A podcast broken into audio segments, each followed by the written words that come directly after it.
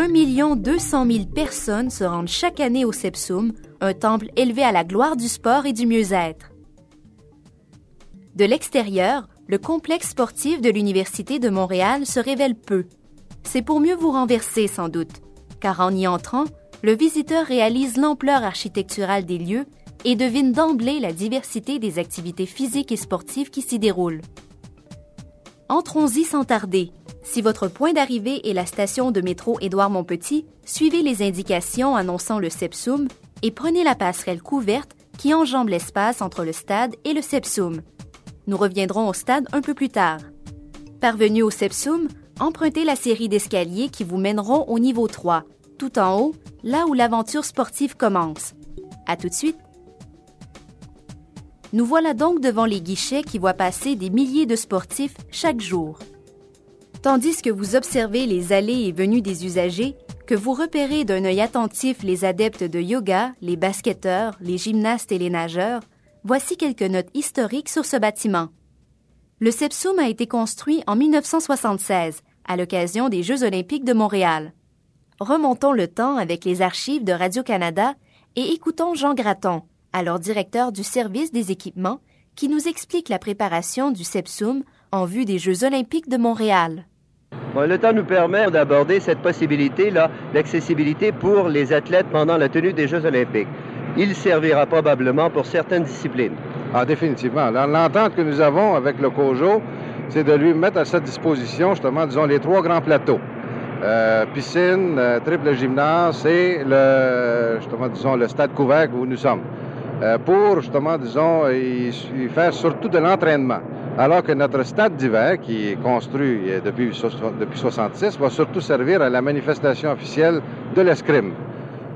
Le Sepsum figure parmi les grands complexes sportifs du Québec. Sa construction a permis de centraliser la pratique du sport à l'UDM et a servi de tremplin au département de kinésiologie.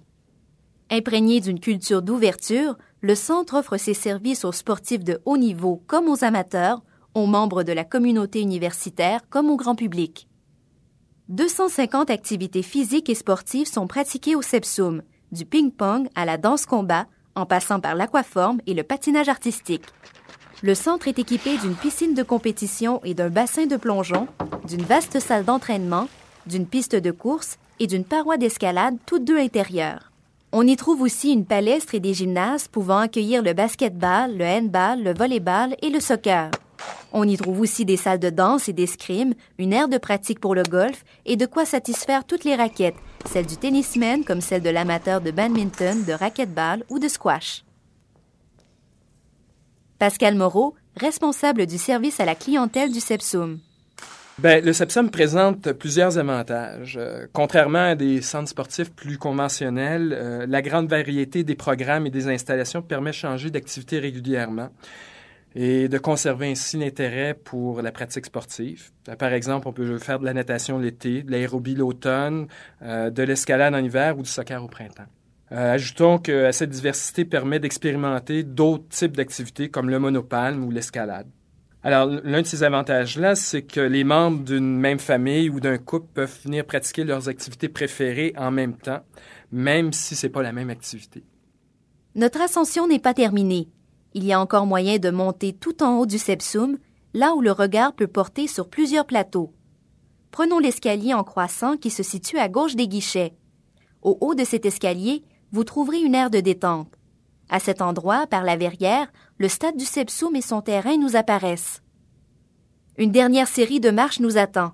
Courage, nous pourrons alors nous engager dans un couloir ouvert qui suit le pourtour du complexe. À notre gauche, la piscine.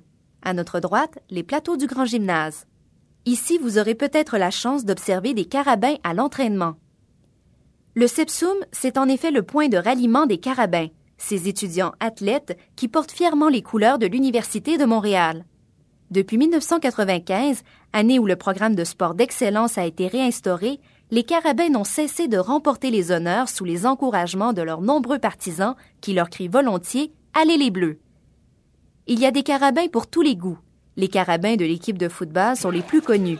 Leurs fans ont d'ailleurs un goût immodéré pour les déguisements et le maquillage. Les Carabins du soccer, garçons et filles, récoltent aussi des tonnerres d'applaudissements. Dans les rangs des carabins, il y a également les volleyeurs, aux nombreux succès. N'oublions pas les nageurs, les golfeurs, les skieurs alpins, les joueurs de tennis et de badminton.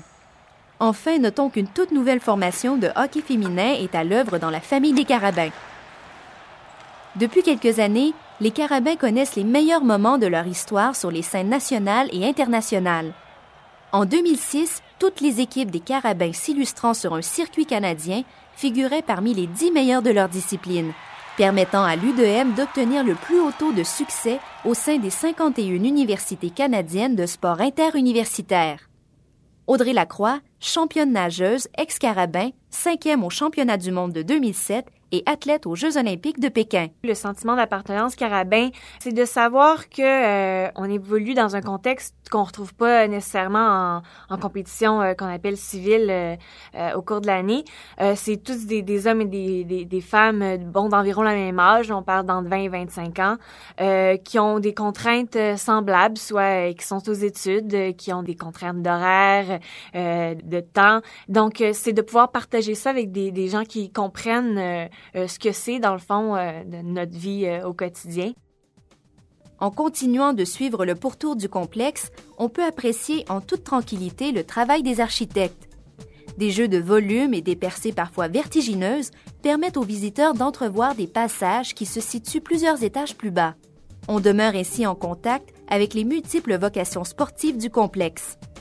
La pratique du sport comporte un certain nombre de risques et exige parfois un suivi attentif. C'est pourquoi le SEPSUM abrite une clinique de médecine du sport et une clinique de kinésiologie. La clinique de médecine du sport regroupe des médecins généralistes et plusieurs spécialistes. Ce personnel est épaulé par des professionnels de la physiothérapie, de l'ostéopathie et de la massothérapie. On y traite les athlètes de haut niveau et les sportifs amateurs. La clinique de kinésiologie, quant à elle, est l'un des cinq centres au Canada à s'être vu accorder le statut de centre de haute performance par la Société canadienne de physiologie de l'exercice. Des spécialistes de l'évaluation de la condition physique, de l'entraînement physique et de la nutrition sont à la disposition des athlètes de toutes catégories. Le tour complet du Sepsum étant fait, vous pouvez redescendre, à votre rythme, vers les guichets. Si vous désirez poursuivre plus avant votre incursion dans le Sepsum, approchez un guichetier. Dites que vous suivez l'audioguide de l'Université de Montréal et que vous souhaitez voir d'un peu plus près les installations du complexe. On vous donnera l'autorisation de passer à l'intérieur pour une durée déterminée. La prochaine étape consistera en une petite visite du stade du Sepsum situé tout près. Pour ce faire, nous allons remonter les escaliers en croissant pour rejoindre l'aire de repos, aussi appelé foyer des spectateurs. C'est ici, du côté du terrain de sport, que le cinéaste Denis Arcan a tourné certaines des scènes d'ouverture de son long métrage le plus connu, Le déclin de l'Empire américain. Être mince, être jeune, être beau. C'est pas compliqué, je suis toujours à. C'est rendu que je me pêche chaque matin. J'ai peur de grossir, j'ai peur de ramollir. Sais-tu quoi? Je suis pas née à la bonne époque. J'étais faite pour être grosse. Si vous désirez en savoir plus sur le cinéma à l'UDM, ne manquez pas le parcours cinéma de cet audioguide que vous pouvez aussi télécharger. Vous êtes à présent plus près de la verrière de l'aire de repos. Sur votre droite, des portes vous permettront d'aller à l'extérieur et de vous approcher du stade. À tout de suite. Les plans du grand Ernest Cormier, premier architecte du campus, accordaient déjà au lieu qu'occupe le stade et le Sepsum le rôle de pôle sportif de l'Université de Montréal. Cette vision est bien incarnée par le stade extérieur qui peut asseoir 5100 spectateurs. Doté d'un gazon synthétique, le terrain accueille les matchs et exercices de football et de soccer. Sous le stade se trouve un aréna de 2500 places qui sert également d'amphithéâtre pour des concerts et activités culturelles. Sur cette scène se sont produits des artistes et des formations qui ont marqué l'évolution de la musique populaire. Citons entre autres Harmonium, Paul Pichet et plus récemment Eminem, The Pixies et The Strokes.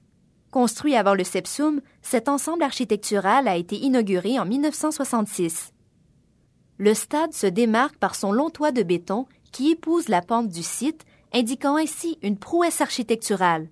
Ce toit couvre tout le bâtiment et s'élance d'une ligne simple au-dessus des gradins du stade extérieur, comme pour toucher la montagne. Auparavant, il y avait une carrière à l'endroit où se trouve aujourd'hui le gazon synthétique et la paroi rocheuse. On a aussi skié pendant plusieurs années sur la pente qui descend jusqu'au boulevard Édouard-Montpetit.